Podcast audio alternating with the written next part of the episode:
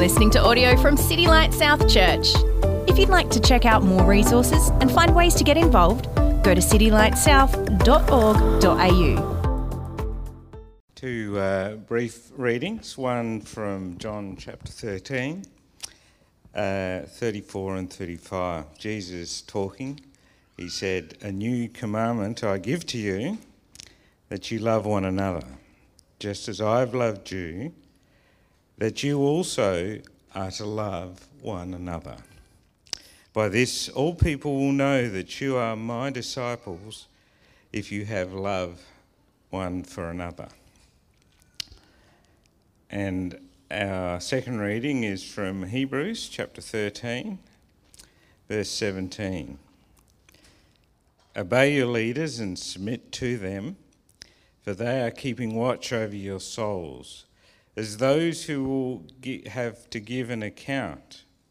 Let them do this with joy and not with groaning, for that would be of no advantage to you." Thank you, Neil. Thank you, Jody. And good morning to all of you joining us here and online or listening to the podcast later on. It is my joy to be here and really bring us to kind of the culmination of where we've been going the past 5 weeks.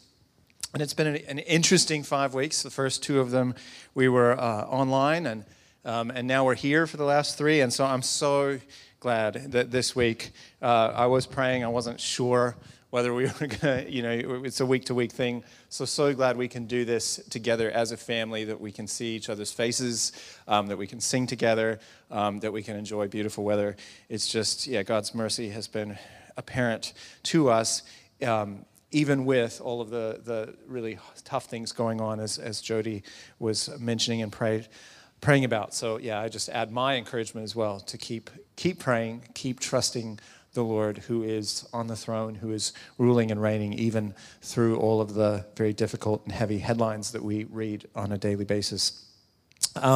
So this is the climax of kind of the culmination of our series that we've called This Is Us, a look at church membership, a look at what it means that we belong to Jesus as Christians and we belong to one another as members of a local church. Over the past couple of weeks, we really narrowed the question down from the biblical foundations of church belonging and church membership down to this question of what must I do to become a church member, and from a biblical perspective, not the logistics. We'll talk about that at the family meeting in just a little bit.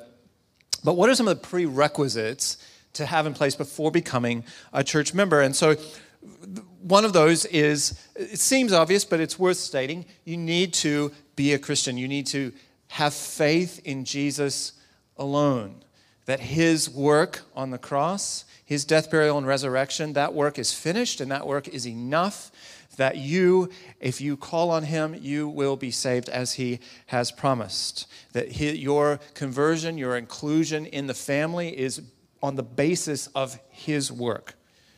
So to have faith in Jesus alone, that's prerequisite number one to be a church member. The second one we looked at a couple weeks ago is that you be baptized as a believer, or that you are a believer trusting in your baptism as an infant. So to be baptized. And then the third thing that Tyson walked us through so well last week, is that to be a church member, you need to have a heart of generosity. You come into church membership, you come into belonging to a local church, not simply to receive, but to give and to serve and to be for the church and be for the people who are here and fellow members with you. So that's some of the prerequisites that we've laid out. So if you're just joining us today, or you've been tracking with us the whole way, this whole thing of membership might seem like we're making a big deal about something pretty small. I mean, can't we just, as God's people, carry on having Sunday gatherings and putting on events and preaching the gospel without worrying about this whole sort of formal kind of jumping through hoops of membership? And don't the risks of doing this, of being confusing or perhaps being, putting up extra barriers, don't those risks outweigh the benefits? And to that, I'd say that the main reason or the main reasons, and there are two, that we're even doing this at all, we're even bothering this with this at City Light Church, City Light South Church, is that we see a strong precedent for this in the Bible. If we didn't see this in the Bible, we wouldn't bother with it. There's not one chapter and verse that you can turn to that says, thou shalt have a formal membership role in all of this. It's implied in a few, and I'm going to look at a few more this morning. And so we can happily get alongside with individual Christians as well as other churches that don't have this process. We're not doing this because we think we're better than other churches that do it differently. Not at all. This is just simply based on what we see in Scripture, and I'm doing my best to present that to you. So we see church membership is not only biblical, but we also see it as beneficial. Beneficial to you, beneficial for your soul, beneficial for us as a family, as the people of God. So that's where we're going this morning. I'm going to try to be fairly succinct, which is a challenge for me at times, but I'm going to try this morning so that we can get into the meeting after this. So let me pray, and then we'll jump into the Word. Father, thank you that we can come to you again this morning. I ask now that you would help me clearly open and explain and apply your word, to do that well and helpfully, Lord, that we would see in this conversation about church membership, we would see it in Scripture, and we would see the benefits, the joy that comes from belonging to a local church, and specifically to this local church. Lord, we need your help. We don't want to do this. I don't want to do this with any sense of pride or self-righteousness at all, Lord, but humbly submit to you and to your word and your will for your glory and for our joy. So help us now, and we pray in Jesus' name. Amen. All right, so Neil read two of the three texts that we're going to look at briefly over the next few moments. The first one that he read to you was John 13. And I mentioned it in the very first week, so 4 weeks ago. I did a little bit of trying to show us how church membership is implied, or at least belonging to a local church is implied in Jesus' command to love one another. So let me read it again. Jesus said this to his disciples the night before he was crucified. He said, I give you a new command. Love one another, just as I have loved you. And he just finished washing their feet when he said this. Just as I have loved you, you're to love one another. By this, everyone will know that you're my disciples, if you love one another. So he says it's a new command. What do you mean when he says it was a new command? Because if you look back to the Old Testament, there's plenty of commands in the Old Testament to both love God and love your neighbor as yourself. So that aspect, the idea that we're to love our neighbors, was not a new command for the disciples. They were already very familiar with that command. So why does he call it a new command? Jesus says elsewhere in the Sermon on the Mount that we're not just to love our neighbors, but also our enemies.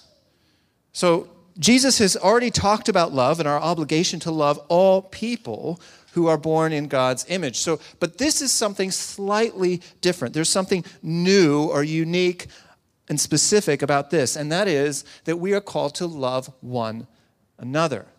It's the one another. That's the new aspect.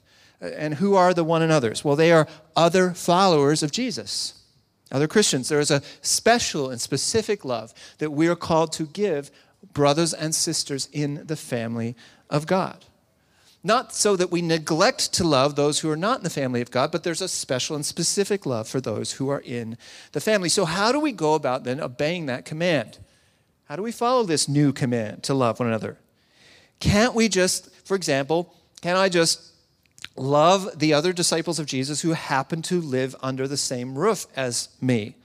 Is that how I've fulfilled that command, by loving my own biological family? Well, I would say it's a really good thing, and it's a necessary thing to love the people in your household. However, I don't think Jesus had that in mind here, because loving one's biological family, one's own children and parents and siblings, was expected and is expected in every culture, whether you're Christian or not. Jesus is saying something specific and unique to his disciples. He says, if you love in this way that I'm talking about, if you follow this new command, other people are going to notice, and it's going to look different. How is it going to look different? Well, it's not going to look different if we just go through the societal expectations to love the people in our own household. That doesn't stand out. What is going to stand out in the culture? It's going to stand out when men and women who would, if they were not Christians, if they were not in a family together and seeing each other, worshiping together, breaking bread together, taking communion every single week together, that these men and women would most likely not only not love each other, but actually hate each other. You're going to see this working itself out later on in the church. If you read through the book of Acts, you're going to see people who are in very different, coming from different backgrounds, different ages, speaking different languages, different ethnicities, people that would have extreme levels of prejudice and hatred and histories with each other that were not good.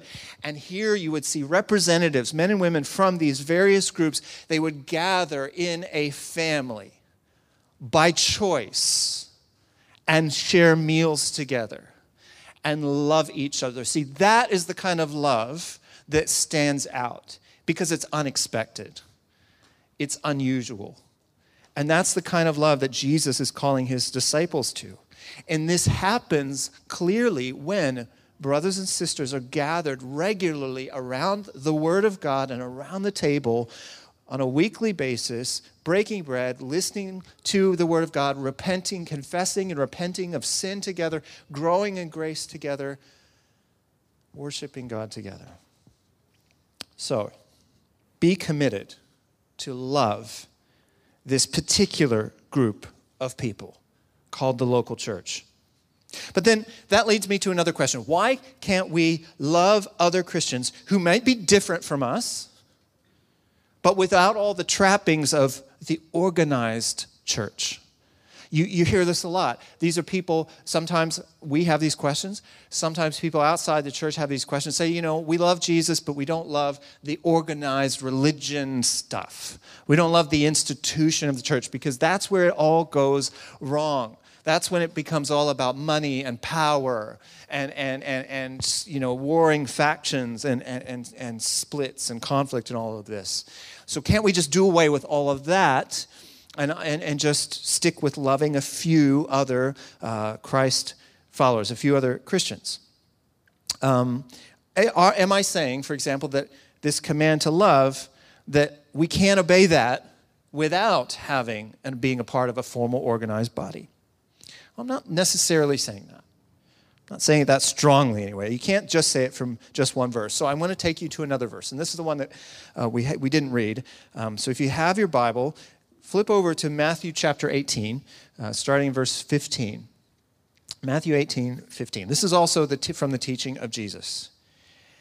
Now, this passage is a clear, practical way that Christians who might otherwise hate each other, Christians who have stuff between them, sin and hurt and offense and wounds between them, Jesus gives them a strategy, a roadmap, if you like, of what to do about that. Of how to solve those issues, how to be reconciled and make peace between people when there is hurt and sin and pain between them. Because in the world, when that happens, if you have conflict with someone, you've got a couple of choices. You can, choice A, you can just cut that person out of your life. Don't even worry about it, just move on. Choice B, you can you can get revenge. You can just find ways to either covertly or aggressively get revenge on this person who has hurt you. But now for the Christian, Jesus says there's option C. It's actually the only option. We as Christians don't have the option to just cut people out of our lives. We don't have the option to just go and try and get revenge. Here's option C. He says you try to restore the relationship. It may not always be possible, and Jesus is real about that. But you walk the road of peacemaking and reconciliation. That's the roadmap for the Christian, is to walk the road of peacemaking and reconciliation. So Jesus says this, verse 15, he says, if your brother sins against you, go tell him his fault between you and him alone, privately. If he listens to you, then you've won your brother. And that's the ideal outcome. That's what we all hope for, but we know that doesn't always happen. It's not usually that quick and easy. Verse 16 says, but if he won't listen, Take one or two others with you, so that by the testimony of two or three witnesses, every fact may be established. This idea of taking two other people with you is not for the sake of having like a posse where you're going to try to outnumber your opponent. That's not the point. The point is these people are called to be other Christians who are mature, who are called to listen and be impartial and listen to the facts of the dispute, but also then watch and see how the two parties who are dispute with each other, how they are treating with one another in the context of that dispute. So, these are mature, as I said, Christian men and women whose aim is to bring about reconciliation between these two who have had conflict. Where do these people come from? Are they just any random people? I don't think so. This idea of two or three fellow witnesses comes back to the Old Testament. There was in the Old Testament when there was an offense like. Read through Deuteronomy. If there's if somebody accuses another person of a sin like idolatry, or they happen to find someone who's been murdered and they're trying to investigate. This is back before the days of established police forces and things like this. There was a clear, structured, organized way to go about dealing with this issue, to try to establish guilt or establish innocence between people. It's to find two or three witnesses, and these people were identifiable, and they were, in a sense, under oath before God to tell the truth and to be impartial, not show favoritism. And the same thing is true here. The same principles are in place here. There's a formalized way of dealing with it. It's not random. So, verse 17, he says, if... he doesn't pay attention. This is the accused sinner here. Doesn't pay attention to them with the witnesses. Then what do? You tell the church. Now, this is interesting because at this point, this is just Jesus and his disciples. There's no formal, organized church yet. Jesus is looking forward and anticipating the establishment of the church. And the Greek word for church here is the word ekklesia, which means assembly or gathering. These are a recognized group of believers in a particular place, gathered. He's not talking about the universal church. Go, you got a problem with somebody, you get on social media and tell the world. That's not what he's saying. He's saying tell the church. It means the local church, the church you belong to, the church you're connected to. Jesus is saying that whenever you've got an issue with another Christian, that you involve every other possible Christian. No, it's a particular group of people. So what happens then if the offending party still doesn't repent, even when the case is brought to the whole church? Jesus goes on. He says, if he doesn't pay attention even to the church, let him then be a Gentile or a tax collector to you. Truly, I tell you, whatever you bind on earth will be bound in heaven, and whatever you loose on earth will be loosed in heaven. In other words, the members of that particular local church, these are particular people, they will listen to the case, and then they will render a judgment. And if they decide that this person is, in fact, has sinned and is not repenting of that sin, it says you treat that person like a Gentile. What does that mean? You put them out of the church. There is the assumption that that person was a church member, is currently a church member, but based on their actions and their refusal to repent, you put them out. They are no longer a church member, or at least they're not a member in good standing. Now, what does that assume? This assumes that there are people in that particular church who are considered members and those who are considered not members. It assumes that people are going to be put out of the church in this situation, extreme circumstances, because they were at one stage in the church. So this whole system that Jesus sets up for reconciliation assumes that church membership exists. If you're tracking with that there. So this basically what I'm trying to get you to see from this passage is that the road to peacemaking and reconciliation goes through the local church. And it goes through church membership. Because you can't be put out of a church if you were never in it. Jesus doesn't want us just to have like random, every Christian to have random blacklists of the good people and the bad people. There's this formal way of doing this so that it prevents us from simply playing favorites and forming cliques and everybody has their own little group. No, there's a structure here for our good. Obviously, that structure can be and has sadly been abused at times. But that's not why the structure exists. And simply because it's been abused in the past doesn't mean we should get rid of it. And which is why it does my head in a little bit when Christians get to the end of this passage in Matthew 18 and they completely miss the context of what Jesus is saying. We get to verses 19 and 20. Again, Jesus, truly I tell you, if two of you on earth agree about any matter that you pray for, it will be done for you by my Father in heaven, for where two or three are gathered in my name, I am there among them. And how do we often use this verse? We often use it in the context of prayer. I really want this thing. I really need this prayer to be answered, so I'm going to get two or three people to pray with me. Then God will be more likely to hear me. It's not what Jesus means. This is not about individualized prayer. This isn't about prayer meetings. This is not, certainly not, about this idea that I don't need to be a part of a local church because I can just go hang out with my mates at the local cafe and pray, and Jesus is there, the Holy Spirit is there. That is not what this verse means. And I know we use it like that a lot. Jesus is talking about this process for peacemaking and reconciliation that happens within the context of a local church. That's how we have to understand. The two or three people that can claim the authority and the presence of Jesus are the people who are inside and a part of the local church, and they've been duly recognized as members by those who are leading that church. So that brings us to our final passage today, which Neil did read, and this is Hebrews chapter 13, verse 17. The writer of Hebrews says this to Christians. He says, obey your leaders and submit to them, since they keep watch over your souls as those who will give an account, so they can do this with joy and not with grief, for that would be unprofitable to you. So this is the third passage that I think points us in the direction of church membership, that every Christian should aim to become a member of a healthy, Christ-exalting local church. This command is in the Bible. This command to obey your leaders and submit to them. It's a command. It's in the Bible, so we should pay attention. And here's the assumption here is, without being too pedantic, is that if you obey your leaders, it assumes that there are leaders for you to obey.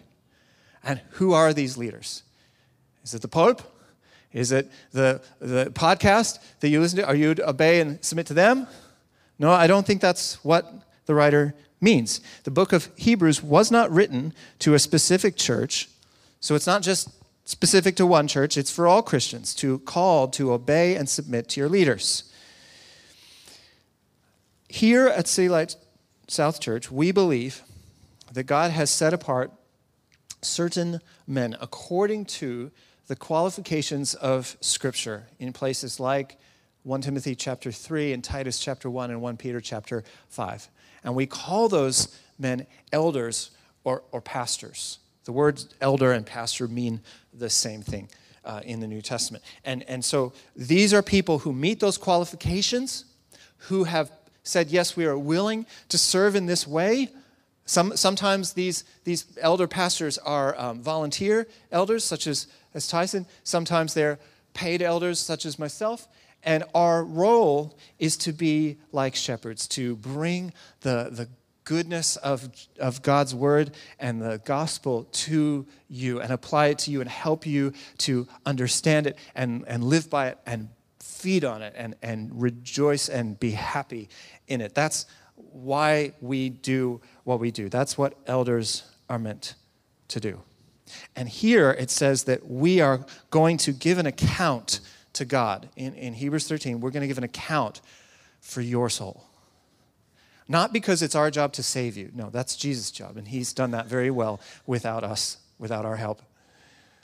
We're going to give an account for you in how we bring the word of God to you, how we encourage you, how we challenge you if we see areas where you need to grow or repent, how we serve you if you have needs, how we point to Jesus, how we live out what it means to be a Christian ourselves and say, follow me as I follow Christ. When we assume that title of pastor or elder, we're assuming that responsibility. And we are accountable for your soul. And so one of the reasons we, again, want to establish this idea of formal membership is that we want to know who it is that we're accountable for. And we want you to know who it is that you're accountable to. Who are the leaders that God has put in your life for this season? whether it's a short season or a long season. Who are the men and women that God has put in our lives as elders to pray for, to labor for, to be accountable for this season? So that's why I believe when I say that church membership isn't just biblical, we see it in these passages, but it's also beneficial. It's beneficial for the leaders of a church. It's beneficial for the members of a church. He says here in the verse, he says, submit and obey to them so that their leadership, their shepherding, their service to you is a joy to them because and not a grief. For if it was like if we were sad in the way that because of how people, you know, people were not being willing to follow and willing to listen in some ways, then he says, though, that would be, if that was the case here, that would be unprofitable or unbeneficial to you. So there's a way when this is done well, when leaders are leading with humility and grace and godliness, and members are following and listening with humility and grace and godliness, when that's done well, that benefits everybody. That's for our collective joy, and it overflows onto every single individual, and that's what we want to see here. And that's why we say church membership is both biblical and beneficial. So, in that Hebrews passage we read, submit to the leaders of your local church so that they can care for your soul with joy, because the alternative is unprofitable. It's unbeneficial. Doesn't mean to say that it's beneficial and biblical, doesn't mean it's easy. Church membership is not easy. It's beneficial. And this is an area where we have to sometimes just trust the wisdom of God and not our own wisdom, particularly if your or my past experience with church membership has been harmful or hurtful or abusive. And I do want to acknowledge that again. If that's your story, I would love to just be able to come alongside and pray with you and pray, continually pray for you. But I guess my sort of invitation to you is that please don't let a really negative and hurtful past experience mute and sort of pour cold water on the benefit that God, I believe, wants to put into your life as a result of submitting to his word, not to us as much as it's first submitting to him and his plan here. So that's the application of the message today. It's just this invitation to consider belonging to a local church, either this local church or another, and do that in submission to Scripture and for your own joy. So what does it mean to become a member of a local church? Well, just four things quickly. It means committing yourself to a group of Christians who you know and who know you, a particular group of people. You're all in. You're not saying that I am the center of God's plan. It's we. We are in this together for our joy. Second, by becoming a member of this church, you commit yourself to be led by flawed men who fear God. That's the aim. It doesn't mean we're perfect, but it means that by God's grace, he uses imperfect people to lead and to minister and to serve in his church. Third, by becoming a member of this church, you're committing to the joy and the flourishing of not just the elders and the discipleship group leaders, but to every man and woman and their households who are members of this church. It's one thing to, respond to needs and promise to pray for people when stuff comes up, but membership is a way of doing more than that. It's saying, I am for you. My posture is for you. Whether your situation in life is going really well and cruisy, or it's just been you're taking one hit after another. In any, whatever the season is for you, we are for you. We're for each other. And finally, becoming a member of the local church, it means that you are committing to your own spiritual gain. It's a little bit like that passage in Ephesians 5 that sometimes we preach at weddings, where Paul says, if you're a husband, it is to your advantage to love your wife. He says, because you're one flesh.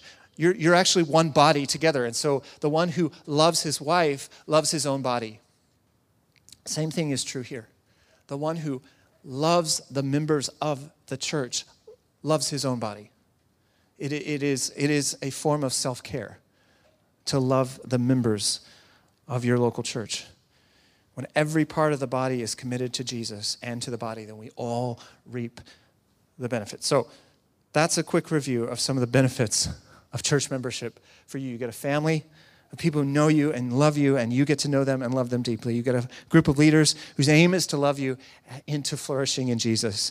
You get to participate in the joy and flourishing of all the other members, and the body participates in your personal joy and your flourishing in Jesus. So can I invite you to pray and commit to this? I know you still have questions and concerns, and that's why we want to meet with you individually. Even if you're just like, yep, I'm all in, don't have to think about it, I'm just ready to go now, just want to tick the box, we still want to meet with you. We still want to hear your story, how you came to know Jesus, how you want to serve in this church. We want to do that face-to-face. We don't want to just do that over a tick box form. And having said that, I'm going to link you to a tick box form, but that is going to initiate the personal stuff that we want to do. We want you to flourish, and we want to see that happening. So we can pray for you, so we can come alongside you. We're a family.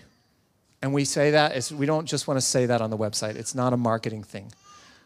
You know, we want that to be really true, that we want to be doing life together. That's who we are by God's grace. So let's all strive to receive these benefits and be the family of God that He wants us to be. Let's press in to belong first to Him and to each other for His glory and our collective joy. Let me pray for us.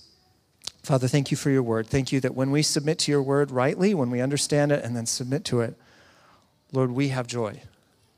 That doesn't mean we have an easy life, but it means we have the joy that you have promised to us.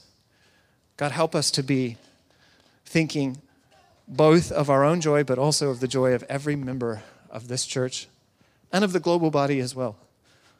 Lord, thank you for the privilege of being a part of a local church here in Christie's Beach, South Australia. Lord, may it be that you continue to help us be fruitful and multiply in this area and beyond for your glory.